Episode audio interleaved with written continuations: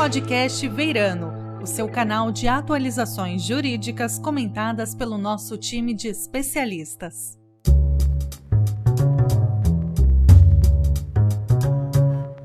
Olá, seja bem-vindo ao Podcast Veirano. Meu nome é Marina Martins e falaremos hoje sobre o tema Igualdade de Gênero e Comércio Internacional. Para essa conversa, além da sócia da área de comércio exterior, Ana Caetano, convidamos também o embaixador Roberto Azevedo, que é atualmente vice-presidente executivo da PepsiCo, diplomata e ex-diretor-geral da Organização Mundial do Comércio, também conhecida como OMC. Olá, Ana. Olá, embaixador Roberto. Como vocês estão? Tudo ótimo. Muito obrigado pelo convite. É um prazer estar com vocês. Olá, tudo bem? É um prazer ter o Roberto Azevedo aqui conosco. Muito obrigada aos dois por aceitar o convite. Estou bastante ansiosa para a nossa conversa.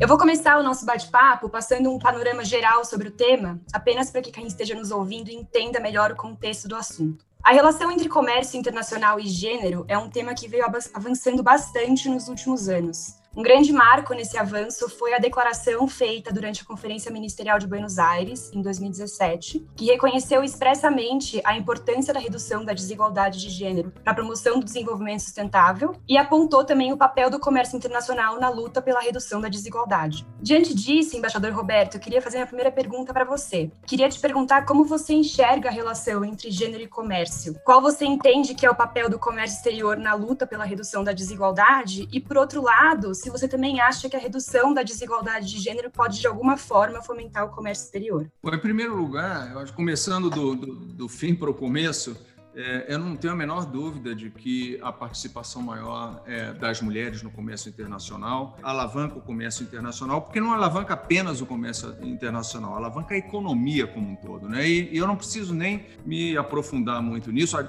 uma quantidade enorme de estudos que mostra que os países, as sociedades onde as mulheres estão participando ativamente na economia, de forma ativa, a economia performa melhor, é uma economia que é mais eficiente, e, evidentemente, a economia puxa o comércio também. Então, as duas coisas estão intimamente ligadas. O caminho inverso talvez seja um pouco mais, ou menos óbvio, vamos dizer assim, como que o comércio pode alavancar a maior igualdade de gênero ou como que ele tem um impacto na vida das mulheres. E aí é uma relação mais complexa até, porque varia muito, né? Varia em termos de, por exemplo, tamanhos de empresa. Há também uma quantidade enorme de estudos que nós fizemos, sobretudo quando eu estava lá no OMC, estava muito interessado nesse assunto, e quase todos eles, quase apenas por precaução, todos eles apontavam que nas pequenas e médias empresas as mulheres tinham uma participação maior em posições de direção. Então, nas grandes empresas, a participação da mulher na direção da empresa é proporcionalmente menor. E isso é uma distorção que o comércio internacional, de uma certa forma, traz de uma maneira até negativa, porque como o comércio internacional vê com maior frequência as grandes empresas participando, nesse aspecto a participação da mulher é até menor um pouco. Agora, essa é uma coisa muito superficial, porque o que nós estamos vendo é que o comércio internacional, com as novas tecnologias, sobretudo com o comércio eletrônico, as mulheres têm participado muito mais, porque essas novas tecnologias facilitam o acesso das pequenas e médias empresas, elas dão o que se chama de anonimato digital também, então a discriminação se reduz, porque você não sabe quem está na outra ponta da linha, se é uma mulher, se é um homem, o que seja. Então fica muito mais uniforme e nivelado o campo em termos de gênero, né, com as novas tecnologias e o comércio internacional mais atuante. E tem outros aspectos, são tantos, né? Mas um exemplo, as empresas que atuam no mercado internacional, mesmo as grandes empresas que atuam no mercado internacional, elas tendem a oferecer melhores salários e melhores condições de trabalho para as mulheres. Isso porque, sobretudo, há uma pressão dos grandes mercados consumidores, que já são mais intolerantes com a discriminação de gênero e começam a exigir padrões trabalhistas e qualidade de trabalho para as mulheres melhores do que alguns fornecedores de países que dão menos atenção, vamos dizer assim, à igualdade de gênero, costumam dar. Então, essa pressão dos mercados consumidores também vem atuando no sentido de ajudar as mulheres, mas isso acontece mais no plano de entrada, né? No chão da fábrica, vamos dizer assim, mas não necessariamente nas camadas dirigentes. Perfeito, embaixador Roberto, muito obrigada, muito interessante tudo que você colocou. É muito legal ver como é uma via de mão dupla, né, a relação entre comércio e gênero, uma pode contribuir para o avanço da outra. Nesse sentido, Ana, eu queria te fazer uma pergunta um pouco mais prática e te perguntar sobre os acordos de comércio que vem tratando a questão de gênero. Como você enxerga essas cláusulas e, por vezes, até capítulos de gênero dentro de acordos de comércio? Você entende que essas cláusulas são eficientes ou tem alguma ineficiência? Há algum espaço para melhoria, na sua visão? Obrigada, Marina. Bom, primeiro é um avanço, com certeza, né? E é um avanço natural, porque esse é um tema, né, da inclusão da mulher, né, no trabalho, no melhor bem-estar social e econômico, que é um tema da sociedade, né? Hoje em dia, esse é um tema da sociedade no mundo todo. Então, nada mais natural que esse tema que é hoje tão presente, ele acaba sendo refletido também nos acordos, né? E realmente tem que ser dessa forma, né? As mulheres compõem hoje, segundo um estudo do Banco Mundial, 49,6% da população mundial, né? E a gente sabe que a liberalização do comércio, né, o livre comércio, serve para impulsionar o crescimento econômico, um melhor bem-estar dos países, maior emprego em determinados setores e nada mais natural que esses benefícios do livre comércio atinjam também as mulheres. O que a gente vê, na verdade, é que as mulheres nem sempre são beneficiadas, né, com esse resultado do livre comércio, né, de uma maior prosperidade econômica. Isso a gente vê, né, pelas restrições que existem em vários países, restrição para se abrir um negócio, restrição para se obter financiamento, crédito. Muitas mulheres que, tendo o mesmo cargo em empresas, recebem abaixo do que sua contraparte masculina. Nós temos aí toda a parte de mulheres que fazem trabalhos, né? São protetoras, cuidadoras, fazem um trabalho que não é remunerado, né? E elas, da mesma forma, estão contribuindo também para a sociedade, mas não alcança esse benefício, né, econômico que vem do livre comércio. Então, nada mais natural do que você ter algum tipo de equilíbrio, né? Ou algum tipo de cláusula ou dispositivo que reconheça isso e tente equilibrar isso dentro de acordos comerciais. Então, é um avanço e é um avanço natural por causa disso, né? Então, o que a gente vê hoje, em final de 2018, dos 556 acordos de livre comércio, acordos regionais, né, que foram notificados na OMC, 318 deles, de alguma forma, toca na questão de gênero, né, de forma direta ou indireta. E você tem 75 deles que fala expressamente sobre gênero. Se a gente traz mais próximo, né, nos últimos 5 anos, você tem aí, dos novos acordos que foram notificados, você tem 35% deles que, de alguma forma, fala de gênero, né? E aí a gente vai um pouco para a sua pergunta, né? Se eles são eficientes, se não são. E a gente tem de tudo aí, né? Então, assim, eu acho que começou de uma forma bastante tímida, né? Entrando ali de forma sorrateira no preâmbulo de acordos, dentro dessa expressão maior que é o desenvolvimento econômico sustentável, que inclui aí também a igualdade de gênero, e aí ele foi sendo desenvolvido, né, aos poucos, dentro dos acordos, de uma forma mais expressa ou mais robusta. O que a gente tem são diferentes tipos de compromisso, né? Você tem compromissos que não necessariamente são mandatórios, né? Você tem compromissos que são de cooperação, você tem compromissos que são de reconhecimento, né, da necessidade de se estudar e trocar conhecimento e experiências sobre programas, atividades, políticas de gênero, né?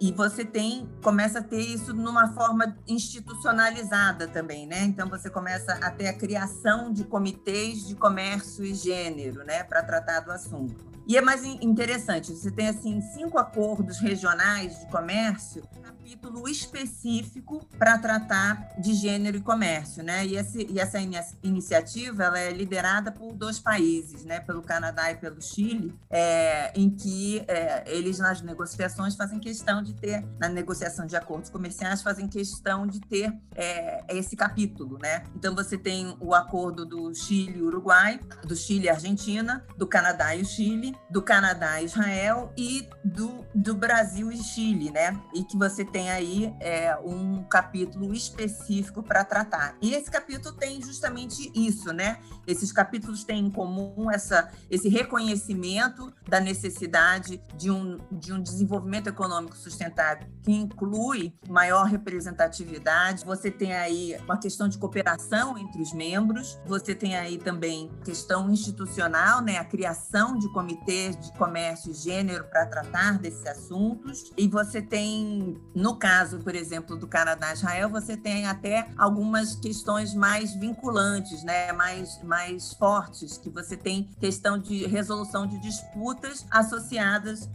a esses compromissos assumidos no âmbito do comércio e gênero, né? Então, é muito interessante. Mas tudo isso é muito vago, né? Assim, na prática, o que significa isso? Ou isso é letra morta, ou pode ser letra morta? Eu acho que sempre tem um avanço, né, desse assunto. E acho que algumas coisas que podem ajudar, que talvez faltem hoje, mas que possam ajudar no futuro, é primeiro colocar prazos, metas, ter uma métrica, ter um tempo de voltar para revisitar esses assuntos e saber qual foi a evolução, para que isso não caia simplesmente num lindo texto que não tem nenhum efeito. E mais importante do que ter um capítulo específico sobre gênero e comércio, que é importante sim, porque ele traz à tona a importância do tema, né, para o acordo, né, para os membros, mas eu acho que mais importante ainda é, em se tratando de alguns assuntos, começar a se pensar sobre cláusulas que tratem da inclusão da mulher ou então de um tratamento diferenciado, né? Então, você tem questões como acesso a mercado, questões de serviço, de direito do trabalho, você tem de pequenas e médias empresas, você tem, como o embaixador falou, né, as mulheres.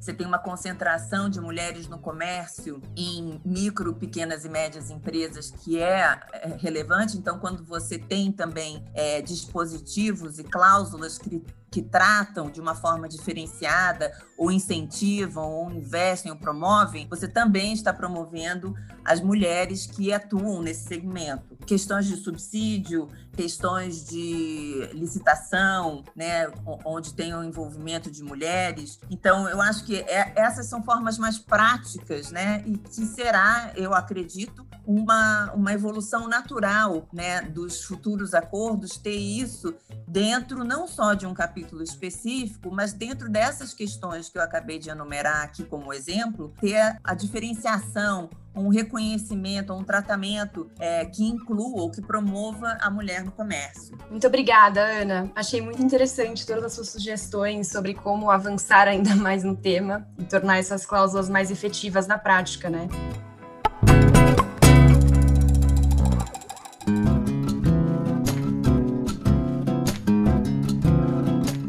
Nessa linha, eu queria fazer uma pergunta final, tanto para você, Ana, quanto para você também, embaixador Roberto, sobre perspectivas futuras. Além de todas as incríveis sugestões que a Ana já deu, vocês enxergam que ainda há espaço para o desenvolvimento dessa questão de comércio e gênero dentro da OMC? E vocês acham que a questão de ter tido uma nova diretora-geral, mulher nigeriana, que foi nomeada recentemente, vai trazer ainda mais avanço para a questão? Vai ter algum impacto positivo dentro da organização? Bom, eu acho que a própria declaração de Buenos Aires, que a doutora Ana mencionou agora há pouco, sobre empoderamento das mulheres no comércio internacional e tudo mais, o histórico dela demonstra um pouco os desafios que nós temos pela frente do ponto de vista internacional, de foros de negociação, etc. Porque eu me recordo, eu era diretor-geral nessa época, eu estava em Buenos Aires e me convidaram para a foto, né, de lançamento da declaração. E foi curioso, porque nós tivemos umas 4 declarações na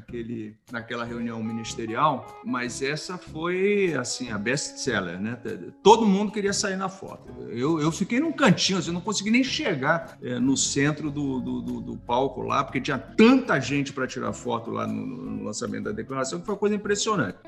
Quem via aquilo imaginava que haveria um grande impulso, né, por trás dessa declaração, com propostas, como a doutora Ana acabou de falar, uma quantidade enorme de possibilidades de avanço concreto, né? Mas o que se verificou logo depois é que propostas mesmo, assim, concretas, de regras, de disciplinas, de coisas para ajudar ou facilitar o empoderamento da mulher, não apareceram. Essas propostas realmente não apareceram. E na OMC, como nós sabemos, aqueles que têm mais familiaridade com o sistema, não é um lugar para declarações. Apenas fazer uma declaração não leva a nada. É um lugar para negociar. É um lugar onde as propostas levam a regras, levam a leis, né, nos vários países. E se não houver uma coisa muito concreta sobre a mesa, a tendência é que isso vai desaparecendo. Que, no fundo, foi o que aconteceu. Quer dizer, essa discussão terminou migrando para outros foros mais declarados, declaratórios, né, que não eram propriamente foros de negociação. E isso, como eu disse, eu era diretor-geral, né, isso foi me incomodando, né, de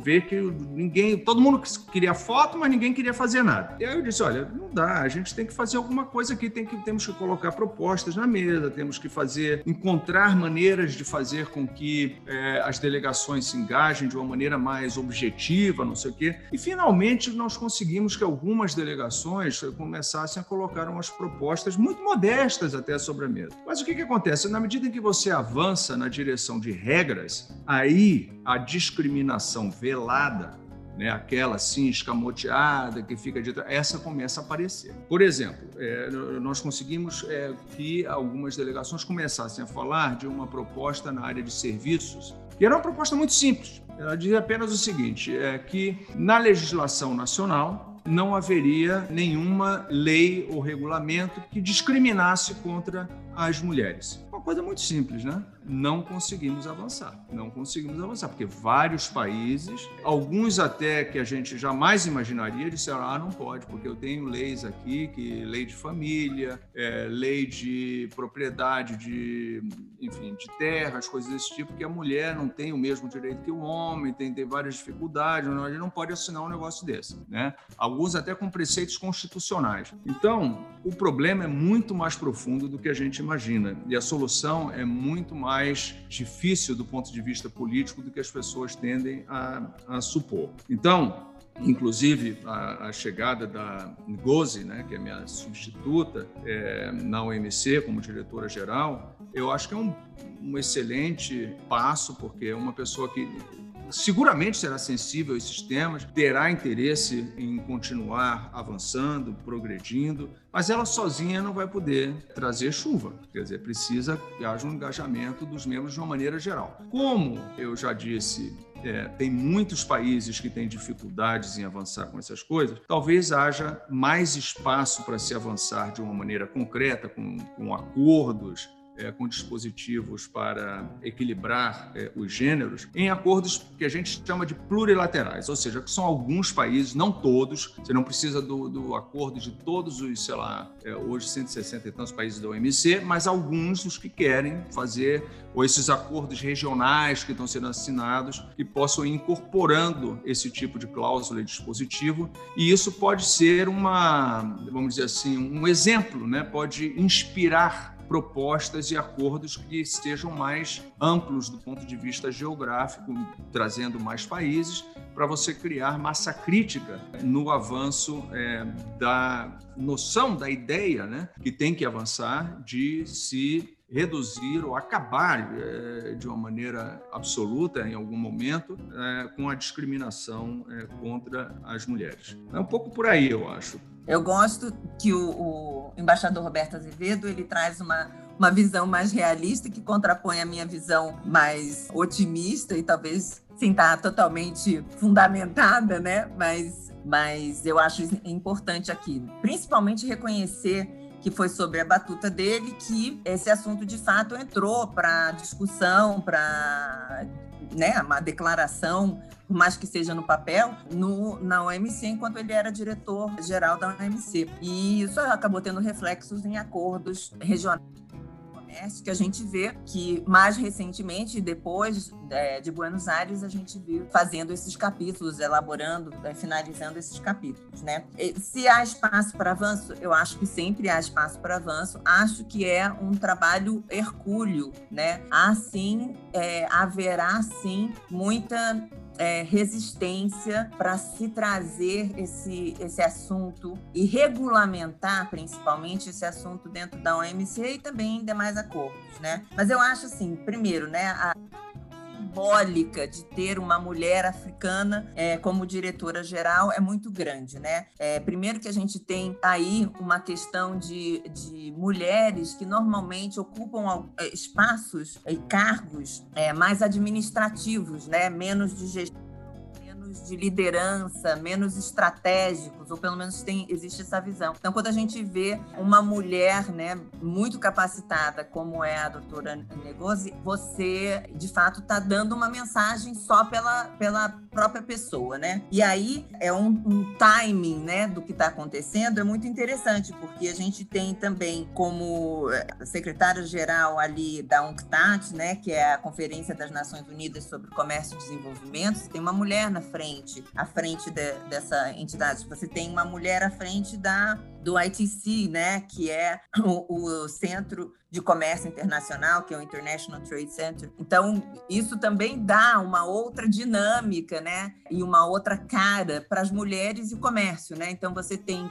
dentro dessas três instituições, mulheres em posições estratégicas e de liderança. Então, eu acho que isso, por si só, já tem uma mensagem muito forte. Traz muita informação, né? E talvez até mesmo a disposição para o que essas mulheres pretendem fazer, né? E isso vai, de novo, desde esse olhar maior para uma inclusão feminina e uma inclusão social também, e também trabalhando com pequenas e médias empresas, como a gente falou antes, né? Então, eu acho que assim, a simbologia, né, delas nesses lugares é muito importante, né? Com certeza, não tenho dúvida que será muito difícil ter uma regulamentação no âmbito multilateral. Acho a sugestão do embaixador muito boa, né? Quando a gente não consegue enfrentar de frente, a gente vai pelas bordas, né? Então, isso é o que acontece quando alguns assuntos não conseguem ser tratados na OMC, eles acabam caindo para acordos regionais, né? Para não sair da OMC, cair nos acordos plurilaterais, eu acho uma iniciativa boa, mas com certeza o desafio é grande pela frente, né? Mas eu otimista que sou, acredito que tem espaço e que a gente vai ocupar esse espaço, sim. Ana, muito obrigada, embaixador Roberto, agradeço também pelos seus comentários. Nossa conversa foi muito interessante, acho que eu sou uma otimista também como a Ana, eu vejo muitos desafios no ramo de comércio e gênero, mas tenho muita esperança que a gente vai continuar avançando nos próximos anos.